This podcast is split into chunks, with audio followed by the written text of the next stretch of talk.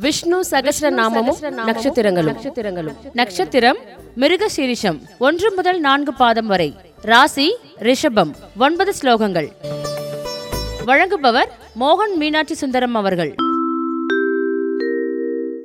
குருர் பிரம்மா குருர் விஷ்ணு குருர் தேவோ மகேஸ்வர குரு சாட்சாத் பரபிரம்ம தஸ்மை ஸ்ரீ குரவே ஞானானந்த மயம் தேவம்.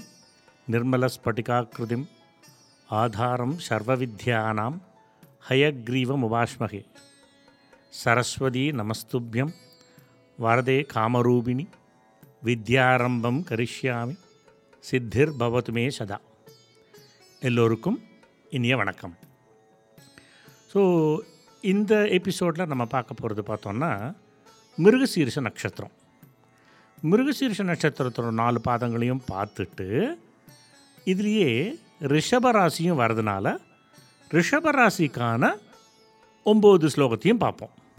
சரியா?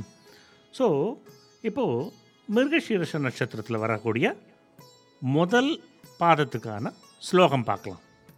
உபேந்திரோ வாமன பிராம்சோர் அமோக சுச்சிரூர்ஜிதா அதீந்திர சங்கிரக சர்கோ விரதாத்மா நியமோ இதில் முதல் நாமாவளி உபேந்திரஹா. இந்திரனின் தம்பியாக அவதாரம் செய்தவர். அதாவது ஆதித்தர்களில் பன்னெண்டாவது ஆதித்யர் அதாவது இந்திரனோட தம்பியாக அவதாரம் எடுத்தார் அப்படிங்கிறது தான் அது சொல்கிறது உபேந்திரர் அப்படிங்கிறது தான் அவரோட பேர் ஆக்சுவலி ஆனால் நம்ம எல்லாருக்குமே அவரை வந்து தெரிஞ்சது வந்து வாமனர் அப்படின்னு தெரியும். வாமன அவதாரம்னு சொல்லுவோம். ஆக்சுவலி வாமனர் அப்படின்னு பார்த்தோம்னா அது வந்து குள்ளமாக இருக்கிறவங்கள வாமனர்னு சொல்லுவோம். அதனால் அவர் பேரே வந்து வாமனர்னு நிறைய பேர் நினச்சிட்டு இருப்போம். ஆக்சுவலி அவரோட பேர் வந்து உபேந்திரர்.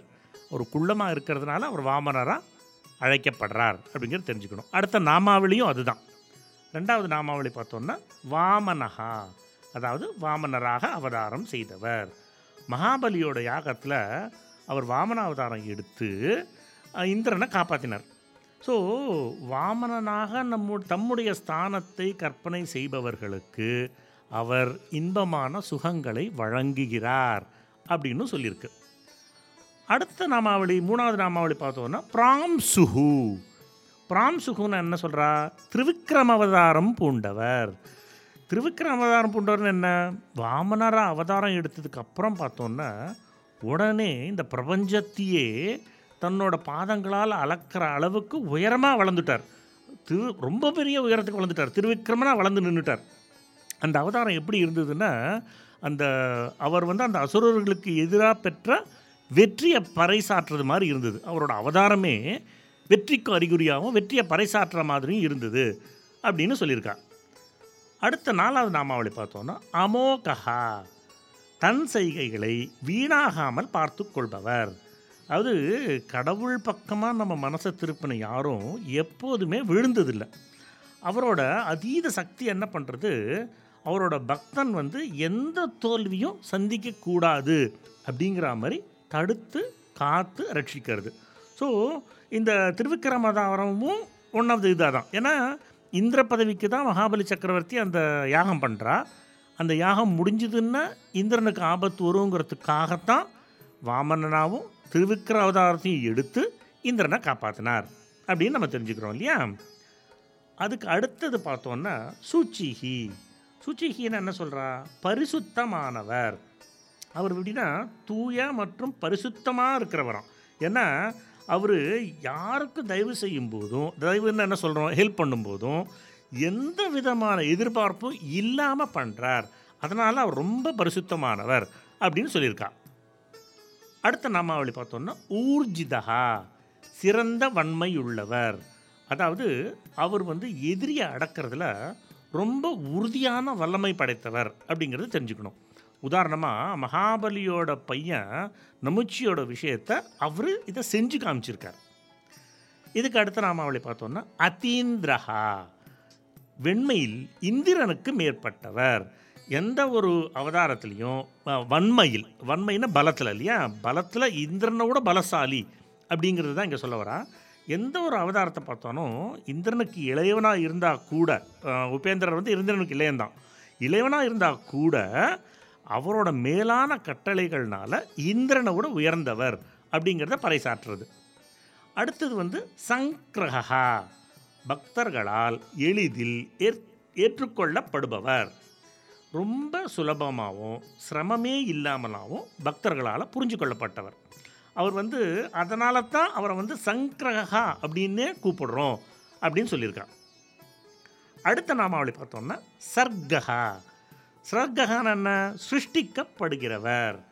அது பக்தரோட நலனை பேணுறதுக்காக தன்னை படைச்சிக்கிறார். ஸோ அதனால் அவர் உருவாக்கப்பட்டார் இல்லையா? அவர் திருவிக்ரம அவதாரம் செஞ்சது போலவே எல்லா பக்தர்களுக்கும் பறந்துபட்ட இந்த நிலத்தில் பறந்து விரிந்த தன் பாதத்தினால் அருளை வழங்கி அவங்களுக்கு வந்து நல்லதை செய்கிறார். அப்படிங்கிறது தான் சர்க்ககா அப்படிங்கிறது மூலமாக சொல்கிறான் நம்மளுக்கு. அடுத்த நாமாவளி பார்த்தோன்னா திருதாத்மா. ஆத்மாக்களை தரிப்பவர். அதாவது அவர் உயர்ந்த நிலைகளை தாங்குறார். அது மட்டும் இல்லாமல் எல்லா ஆத்மாக்களுக்கும் மோட்சம் அடையறதுக்கு உதவி மோட்சத்தை அடைய வைக்கிறார். இல்லையா? அதனால் என்ன பண்ணுறார் எல்லா ஆத்மாவையும் காப்பாற்றி தங்கிட்ட இருத்திண்டு மோட்ச பதவியும் கொடுத்து தன்னோடையே இருத்திக்கிறார். அப்படிங்கிறது தான் திருதாத்மா அப்படிங்கிற நாமாவளி மூலமாக சொல்கிறான் அடுத்த நாமாவளி பார்த்தோன்னா நியமகா. பக்தர்களின் விரோதிகளை அடக்குபவர். அதாவது மற்றவங்களை துன்புறுத்தக்கூடிய பழக்கத்தை கொண்ட மகாபலி போன்ற அரக்கர்களை கூட அவர் கட்டுப்படுத்துகிறார் ஆனால் அப்படி கட்டுப்படுத்தி அடக்கினா கூட அவங்களையும் தனக்குள்ளே தான் வச்சுக்கிறார். அப்படிங்கிறது தான் இங்கே நியமகா அப்படிங்கிற நாமாவளி மூலமாக சொல்லியிருக்கார் அடுத்த நாமாவளி பார்த்தோன்னா யமஹா உட்புகுந்து எல்லாவற்றையும் அடக்கி கொள்பவர். வேதம் சொல்கிறது அந்தர்யாமியாக செயல்படுறதுனால எப்போதுமே தீயவற்றை சிந்திப்பவர்களை கூட அவர் தனக்குள்ளே சேர்த்துண்டு அவங்கள திருத்துறார். அதுவும் இல்லாமல் அவங்கள சரியான பாதைக்கு கொண்டு வந்து உள்ளே இருந்து இயக்குகிறார் அப்படிங்கிறத இந்த நாமாவளி சொல்கிறது இதோட இந்த முதல் ஸ்லோகம் முடியறது இல்லையா? ஸோ மிருகசீர்ஷ நட்சத்திரத்தோட முதல் ஸ்லோகத்தை இப்போ பார்ப்போம் உபேந்திரோ வாமன பிராம்சோர் அமோக சுச்சிரோர்ஜிதா அத்தீந்திர சங்கிரக சர்கோ திருதாத்மா நியமோ இப்போ மிருகசீரிஷ நட்சத்திரத்தோட ரெண்டாவது பாதத்துக்கான ஸ்லோகத்தை பார்க்கலாம் वेद्यो वैद्यः सदा योगी वीरः मातवो मधुः अतीन्द्रियो महामायो महोत्साहो महाबलः இந்த ஸ்லோகத்தில் வர முதல் நாமாவளி வேத்யகா பக்தர்களால் அறியப்படுகிறவர் அதாவது அவர் அறியப்பட வாய்ப்பு உள்ளது எப்படி? அவரோட உண்மையான இயல்பு வந்து நம்மளால் அறிஞ்சு கொள்ள முடியாதது புரிந்து கொள்ள முடியாதது அப்படின்னு நிறைய விஷயம் நம்ம பார்த்துருக்கோம். இருந்தால் கூட அவர் நம்மளை உணரக்கூடிய வடிவத்தில் வரார். வெவ்வேறு அவதாரம் எடுக்கிறார். ராம அவதாரம் இருக்கட்டும் இல்லை கிருஷ்ண அவதாரம் இருக்கட்டும். இது மாதிரி வெவ்வேறு அவதாரம் எடுக்கிறதுனால அவரை நம்ம அறிஞ்சிக்கக்கூடிய வாய்ப்பு நம்மளுக்கு இருக்குது அப்படிங்கிறத தான் வேத்யா அப்படிங்கிற நாமாவளி மூலமாக சொல்கிறார் அடுத்தது வந்து வைத்தியகா சகல வித்யாக்களையும் கற்றவர். அதாவது எல்லா வித்தை எல்லா வித்தையும் தெரிஞ்சுட்டு அந்த வித்தையை யூஸ் பண்ணி துக்கப்படுறவங்களை காப்பாற்றுறார் அப்படிங்கிற அந்த ஒரு அந்த ஒரு பேஸை தான் வைத்தியகா அப்படின்னு சொல்கிறான் எந்த துக்கமாக இருந்தாலும் அந்த துக்கத்தை பகவான் கம்ப்ளீட்டாக போக்கிடுறார் அப்படின்னு சொல்கிறாங்க அடுத்த நாமாவளி பார்த்தோன்னா சதா யோகி எப்போதுமே ஊக்கத்துடன் இருப்பவர். அதாவது அவர் விரும்புகிறவங்களுக்கு பிறப்பு இறப்புங்கிற சுழற்சியை நீக்கிறதுக்காக எப்போதுமே ரெடியாக இருக்கார். அதாவது பிறப்பு இறப்புங்கிறது தான் மாயை அப்படின்னு முன்னாடியே பார்த்துருக்கோம் இல்லையா? ஸோ இந்த சுழற்சியிலேருந்து நம்ம வெளில வரணும் அப்படின்னு நம்ம நினச்ச உடனேவே அவர் வந்து நம்மளுக்கு அருள் புரியறதுக்காக ரெடியாக எப்போதுமே இருக்கார் அப்படின்னு சொல்கிறான் அடுத்தது வீரஹா. அசுரர் வீரர்களை அழிப்பவர். இப்போது ஒரு நம்ம நம்மளுக்குள்ளேயே ஏன் அப்படின்னு ஒரு கேள்வியை எழுப்பி ஆத்மாவை பற்றி உண்மையான அறிவை நம்ம தெரிஞ்சுக்கிறது மூலமாக என்ன பண்ணுறோம் நம்ம ஆத்ம விசாரங்கிறது பண்ணுறோம் இப்போது உலகம் கடவுளால் ஆக்கப்படவில்லை. கடவுளுங்கிறதே ஒன்றும் இல்லை. அப்படின்னு கோட்பாடுகளை பரப்பக்கூடிய ஒருத்தர் ஒரு குரூப் இருக்குதுன்னு நம்மளுக்கும் தெரியும் இல்லையா? ஸோ அவங்களெல்லாம் இவர் சிதைக்கிறாராம். அப்படிப்பட்டவர்களை நான் எப்போதும் அசுர குணங்கள் நிறைந்து இருக்கும் பிறவியில் மீண்டும் மீண்டும் பிறக்கச் செய்வேன் அப்படின்னு தான் கிருஷ்ணர் சொல்கிறார் அதாவது பகவான் மேலே நம்பிக்கை வச்சிருக்கிறவங்களுக்கு எந்த அளவுக்கு ரட்சிக்கிறாரோ அந்த மாதிரி நம்பிக்கை இல்லாதவங்களை சதைச்சு திருப்பி திருப்பி அவங்கள வந்து வேற வேற அசுரகுணம் இருக்கக்கூடிய பிறப்பிலேயே தான் பிறக்க வைக்கிறேன் அப்படின்னு சொல்கிறார் அடுத்தது மாதவகா மாதவகா அப்படின்னு என்ன? பிரம்ம வித்தையின் தலைவர். இப்போது மா அப்படின்னா பரமாத்மாவோட உண்மையான ஜனனத்தோட விஞ்ஞானம். ஜனனம் கொடுத்தவர் மாதவன். ஸோ இந்த ஜனனம் வந்து மௌனம் தியானம் அப்புறம் யோகம். இது மூலமாக சரியாக வகைப்படுத்தப்படுகிறது அப்படின்னு நம்ம புரிஞ்சுக்கணும். அடுத்தது மதுகு தேன் போல் விருப்பத்தை உண்டாக்குபவர். பக்தி கொண்ட பக்தர்களான மகா ஞானிகளுக்கு அவர் வந்து தேன் போல இனிக்கும் சுவை கொண்டவர். அடுத்த நாமாவளி பார்த்தோன்னா அதீந்திரியகா புலன்களுக்கு எட்டாதவர். அது அவரோட நம்ம புலன்களுக்கெல்லாம் அப்பாற்பட்டவர். நம்மளோட கண்களாட்டம் இல்லை காதுகளாட்டம் அவர் அடைய முடியாது. அவர் வந்து நம்மளோட அறிவாற்றலோட எல்லைக்கும் தாண்டவர். அதனால தான் இப்போ முந்தின நாமாவளியில் பார்த்தோம் இல்லையா? ஸோ நம்மளால் அறியப்படுறது எப்படின்னா அவர் அவதாரம் எடுக்கும்போது அந்த அவதார ரூபத்தை தான் நம்மளால் அறியப்படுறதே தவிர அவரோட உண்மை சுரூபங்கிறது வந்து நம்மளோட புலன்களாட்டம் நம்மளோட அறிவாட்டம் இதுக்கெல்லாம் தாண்டின ஒரு விஷயம் அப்படிங்கிறது தான் அத்தீந்திரியா அப்படிங்கிற நாமாவளி மூலமாக சொல்கிறான் நமக்கு. இதுக்கு அடுத்த நாமாவளி பார்த்தோன்னா மகாமாயா. மிகப்பெரிய மாயையை உடையவர். அது அற்புதமான சக்தி கொண்டவர் அப்படிங்கிறத நம்ம பார்த்துருக்கோம் இல்லையா? இருந்தாலும் சரணடையாதவங்களோட அனுபவத்திலேருந்து இறைவனோட இயல்பை மறைக்கக்கூடிய திரையாக இருக்கக்கூடிய மாயையை அவர் பயன்படுத்துகிறார். அது இப்போது சரணடையாதவங்களுக்கு ஒரு மாயைங்கிற திரையை உண்டாக்கி அவரை பற்றி தெரிஞ்சுக்க முடியாத மாதிரி வச்சுருக்கார். எப்போ அந்த சரணாகதிங்கிறது வருதோ அப்போது அவரே அந்த திரையை விலக்கி அவரோட பிரபாவங்களாகட்டும் குணங்களாகட்டும் ரட்சிக்கிற தன்மையாகட்டும் எல்லாத்தையும் நம்மளுக்கு டீட்டெயிலாக காமிப்பார். அப்படிங்கிறது தான் மகாமாயகா அப்படிங்கிற நாமாவளி மூலமாக சொல்கிறான் இப்போது அடுத்த நாமாவளி மகோத்சாகா மிகவும் உற்சாகம் உள்ளவர். இறைவன் வந்து எப்போதுமே ரொம்ப உற்சாகமாக இருப்பார். ரொம்ப செயல் ரொம்ப இம்பார்ட்டன்ட் செயல் பண்ணவர் செ- செயல் பண்ணிகிட்டே தான் இருப்பார் அவர். சரியா? அப்புறம் நாஸ்திகர்களால் முன்வைக்கப்படுவதைப் போல அவர் ஒரு செயலற்றவர் அப்படின்னு நம்ம நினச்சிட்டோன்னா நம்ம தான் முட்டாள் அப்படின்னு நம்ம தெரிஞ்சுக்கணும்.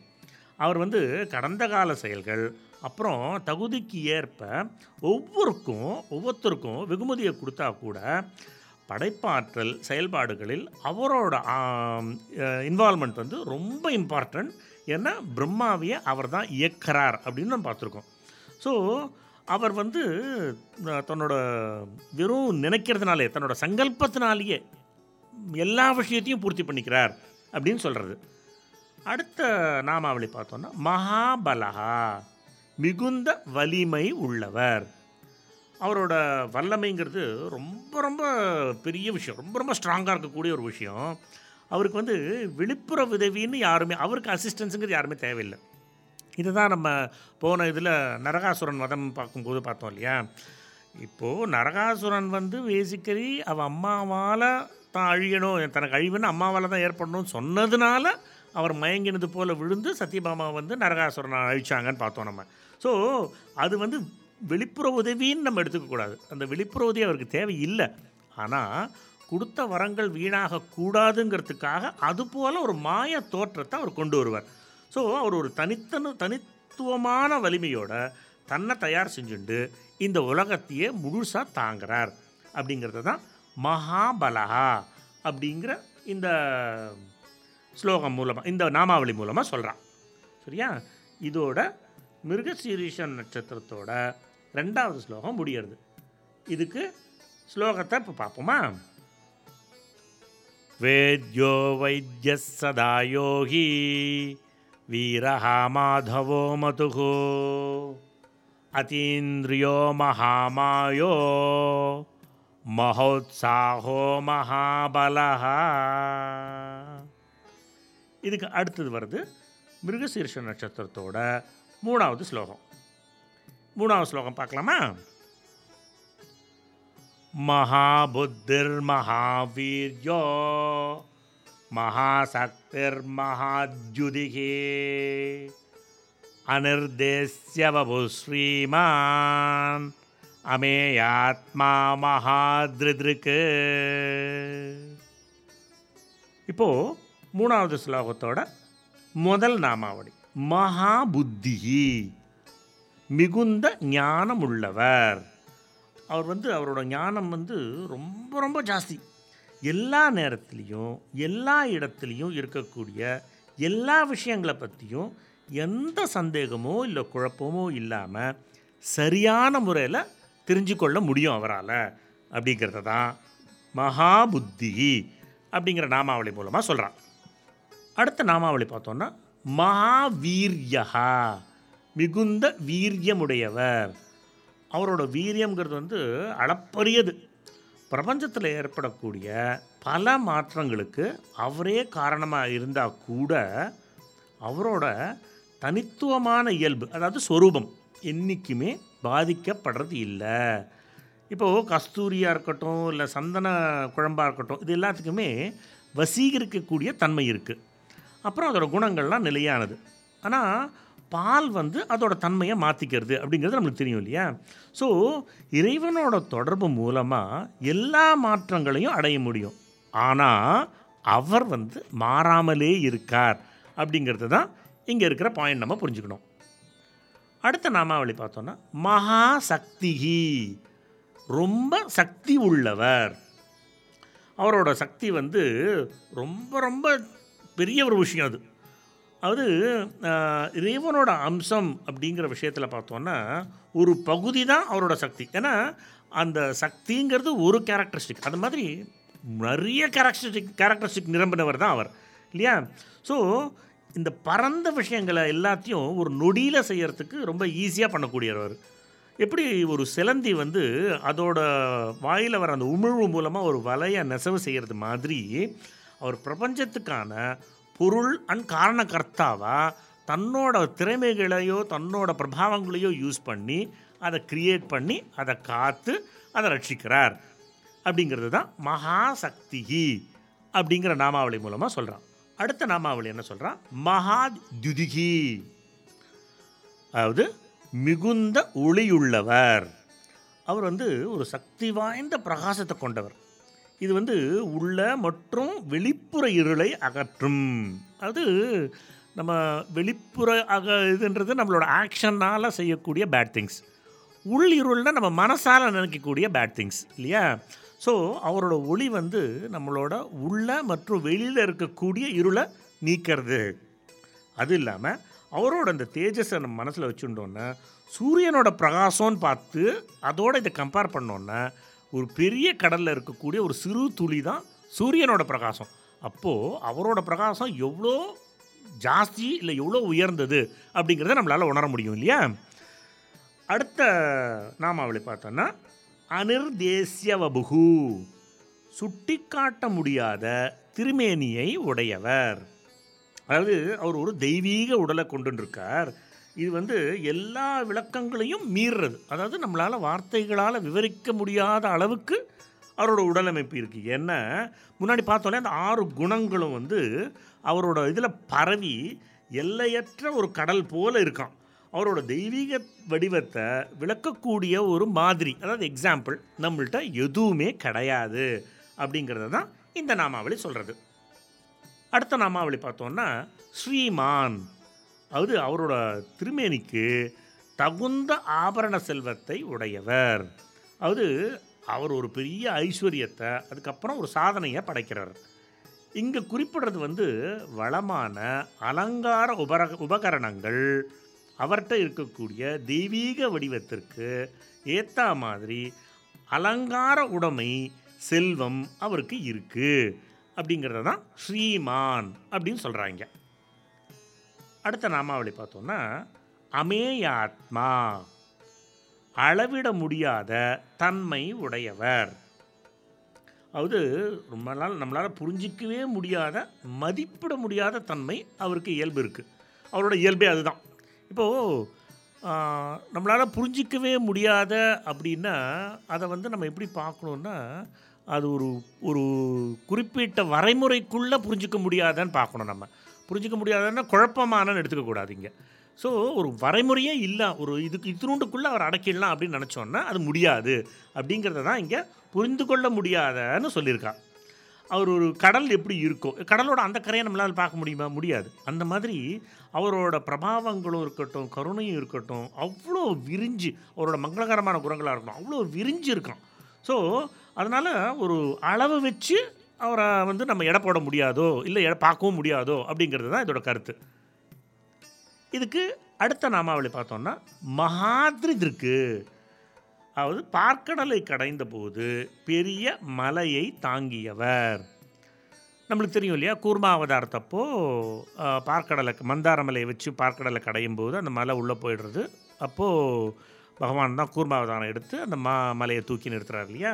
ஸோ அதை தான் இங்கே ரெஃபர் பண்ணுறான் மந்தார மலையோட கடைஞ்சப்போ தேவை ஏற்பட்டதால் அது முழுகினதுனால உங்களுக்கு வந்து தேவரோட துன்பம் தீராது. முழுகி போயிடுச்சுன்னா அமிர்தம் வெளில வராது. இல்லைன்னா தேவரோட துன்பம் தீராது இல்லையா? ஸோ அதனால் தேவை ஏற்பட்டதுனால அந்த அவதாரம் எடுத்து தன்னோட முதுகில் பா மந்தாரமலையை தாங்கி தூக்கி நிறுத்தினார். அப்படிங்கிறது தான் மகாதிருக்கு அப்படிங்கிற நாமாவளி மூலமாக சொல்கிறான் இதோட மிருகசீரிஷ நட்சத்திரத்தோட மூணாவது ஸ்லோகம் முடியறது. இப்போ நம்ம ஸ்லோகத்தை பார்க்கலாம். மகாபுத்திர் மகாவீர்யோ மகாசக்திர் மகாத்யுதிகே அனிர்தேசியவபு ஸ்ரீமான் நமேயாத்மா மகாத்ரிதிருக்கு. இப்போது மிருகசீர்ஷ நட்சத்திரத்தோட நாலாவது பாதத்துக்கான ஸ்லோகம் பார்க்கலாமா? மகேஷ்வாசோ மகீபர்த்தா ஸ்ரீனிவாச சதாங்கதிகே அனிருத்தசுரானந்தோ கோவிந்தோ கோவிதாம்பதிகி இந்த ஸ்லோகத்தோட முதல் நாமாவளி மகேஷ்வாசகா சிறந்த வில்லை உடையவர் இப்போது ராவண ராவணன் வதம் செய்கிறதாகட்டும் இலங்கைக்கு போகிறதுக்கான பாலம் கட்டுறது அந்த சேது பாலம் சொல்கிறோம் இல்லையா அந்த கட்டுறதாகட்டும் அந்த மாதிரி இருக்கக்கூடிய செயல்களில் அம்புகளை செலுத்தக்கூடிய அவரோட ஆற்றல் வந்து ரொம்ப ரொம்ப பெருசாக இருந்தது. இந்த பெரும் சாதனை நிகழ்த்தியப்போ எல்லாருமே எப்படி இது பாசிபிள் ஆச்சு அப்படிங்கிற அப்படின்னு வியப்படைகிற அளவுக்கு அந்த சாதனை இருந்தது. அது வந்து அவரோட தனித்துவமான அந்த திறமை அதை பார்த்து எல்லாரும் மகிழ்ச்சி அடைஞ்சாங்க அப்படிங்கிற மாதிரி சொல்லியிருக்கான் இதுதான் மகேஷ் வாசகா அப்படிங்கிற நாமாவளி மூலமாக சொல்லியிருக்கான் அடுத்த நாமாவளி பார்த்தோன்னா மகீபர்த்தா ஆதி கூர்மமாக பூமியை தாங்குபவர். இறைவன் எடுத்த வடிவம் அதாவது என்ன? ஆதி கூர்மம் ஆ- ஆதிகால ஆமை. அந்த மாதிரி இருந்து எடுத்து பூமி முழுசியும் தாங்கி அதோட பாதுகாவலனாகவும் இருக்கார். இதை வந்து அவர் கொஞ்சம் கூட சிரமமே இல்லாமல் செய்கிறார் அப்படிங்கிறத சொல்கிறார் அடுத்த நாமாவளி பார்த்தோன்னா ஸ்ரீனிவாசகா. தன்னோட திருமார்பில் லக்ஷ்மியை வசிக்க பெற்றிருப்பவர். அது அவர் வந்து லக்ஷ்மியோட நிரந்தர இருப்பிடம் லக்ஷ்மி தேவியோட நிரந்தர இருப்பிடமே பகவான் தான். ஸோ பார்க்கடல் கடைஞ்சப்போ லக்ஷ்மி தேவி வந்தாங்க. அப்போது பகவான் வந்து அவங்கள தன்னோட மார்பில் இருத்தி கொண்டார். அதனால தான் லக்ஷ்மி தேவி எப்போதுமே அவரோட மார்பில் வசிக்கிறாங்க அப்படிங்கிறது சொல்லியிருக்கா. அதுதான் ஸ்ரீநிவாசகா அப்படிங்கிற நாமாவளி மூலமாக சொல்லியிருக்கா. அடுத்த நாமாவளி பார்த்தோன்னா சதாங்கதிகி. சாதுக்களுக்கு புகலிடமானவர். அவர் வந்து நல்லவர்களுக்கான ஒரே தங்கும் இடம். சாதுக்களில் எப்படி?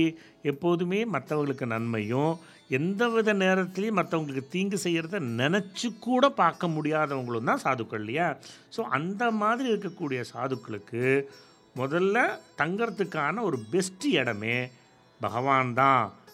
அவரை நினைக்கிறது மூலமாகவே அவங்களோட மனது முழுக்க முழுக்க மகிழ்ச்சி அடையும் அப்படின்னு சொல்லியிருக்கா. அடுத்த நாமாவளி பார்த்தோன்னா அனிருத்தகா எதற்கும் தடை இல்லாதவர். இறைவனோட செயல்பாட்டு பார்த்தோன்னா எந்த தடையும் இருக்க முடியாது. எந்த தடை இருந்தாலும் அதை தகர்த்துட்டு அவரோட சங்கல்பத்தை அவரால் நிறைவே நிறைவேற்றிக்க முடியும்.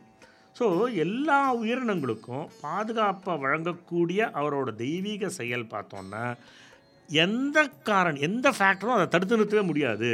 ஸோ அவர் ஒரு சுதந்திரமான செயல்பாட்டு மூலமாகவே எல்லாருக்கும் நல்லதையும் செஞ்சு ரட்சிச்சும் அருள்றார். அப்படிங்கிறது தான் நம்ம இதை புரிஞ்சுக்கணும்.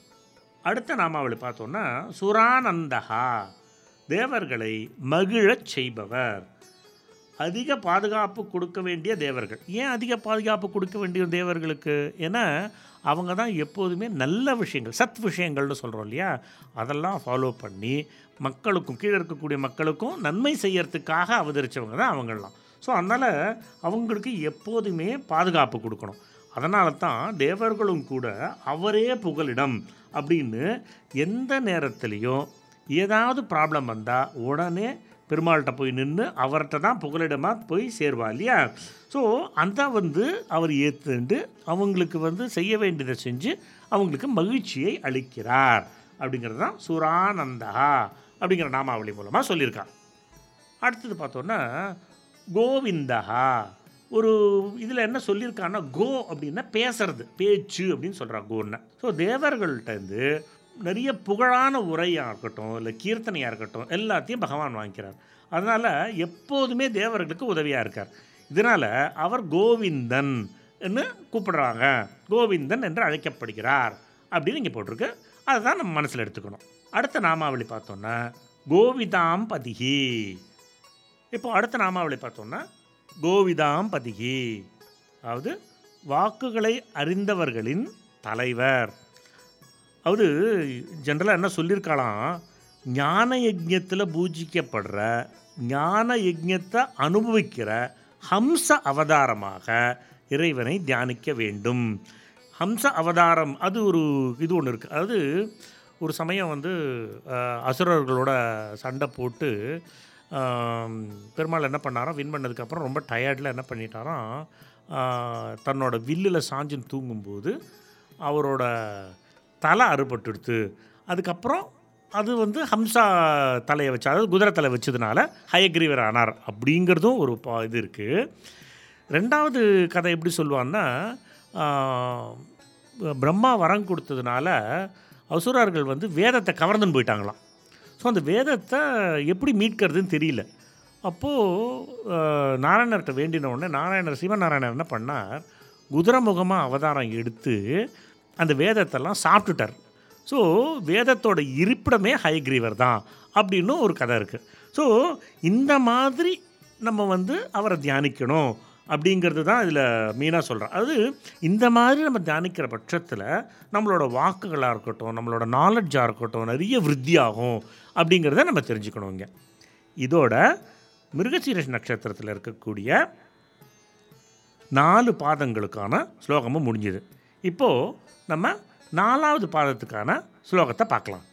மகேஷ்வாசோ மகீபர்த்தா ஸ்ரீனிவாச சதாங்கதிகி அனிருத்தசுரானந்தோ கோவிந்தோ கோவிதாம்பதிகி. இப்போது நம்ம நாலுத்தையும் தனித்தனியாக பார்த்த மாதிரியே இந்த நட்சத்திரத்தில் இருக்கக்கூடிய நாலு ஸ்லோகத்தையும் சேர்த்து பார்க்கலாம். उपेन्द्रो वामनप्रांसु अमोघ सुचिरोर्जितः अतीन्द्रसंग्रहःसर्गो वृदात्मा नियमो यमः। वेद्यो वैद्यः सधा योगी। वीरः माधवो मधुः। अतीन्द्रियो महामायो।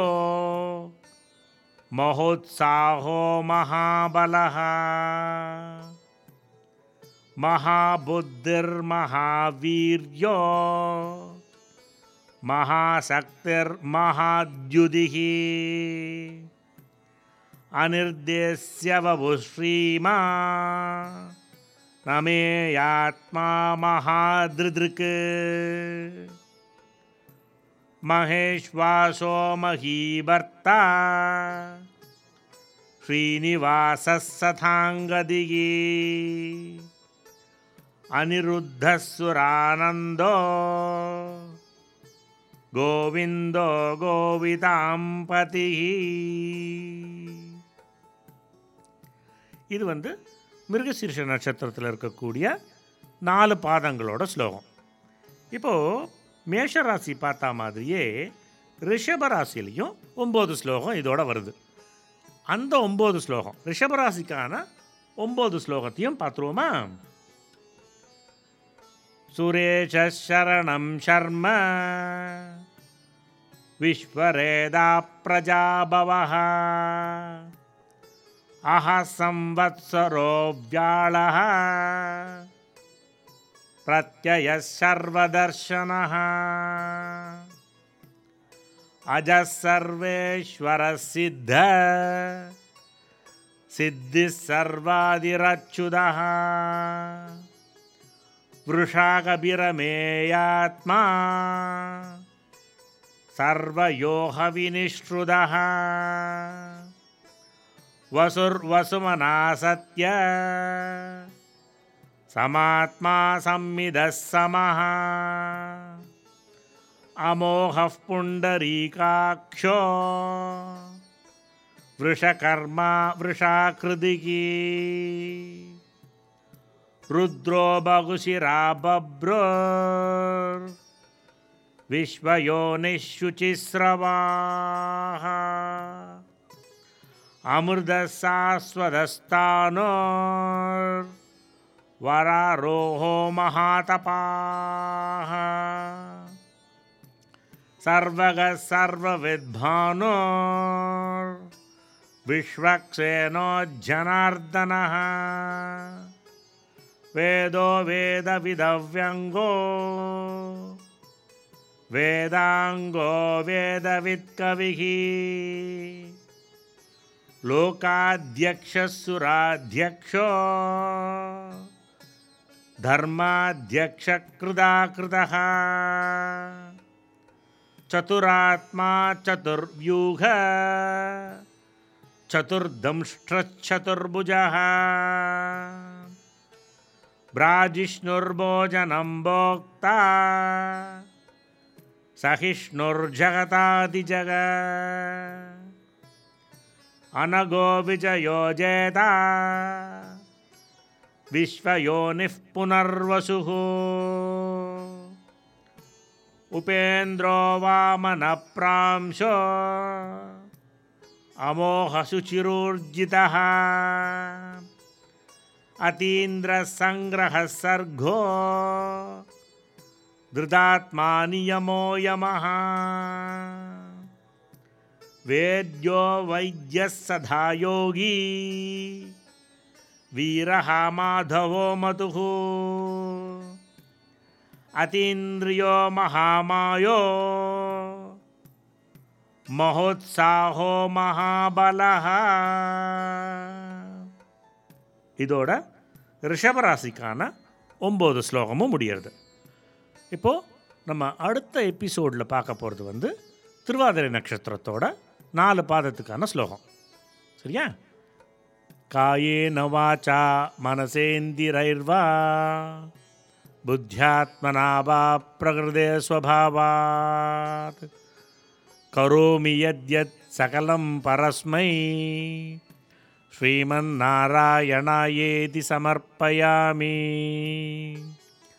कवितार्किकसिंहाय कल्याणगुणसानिले श्रीमते वेङ्कटेशाय। वेदान्तगुरवे नमः सर्वं श्रीकृष्णार्पणमस्तु ஸ்ரீகுருப்போ நம ஹரி ஓம் விஷ்ணு சகஸ்ரநாமமும் நட்சத்திரங்களும் நட்சத்திரம் மிருகசீரிஷம் ஒன்று முதல் நான்கு பாதம் வரை ராசி ரிஷபம் ஒன்பது ஸ்லோகங்கள் வழங்கியவர் மோகன் மீனாட்சி சுந்தரம் அவர்கள்.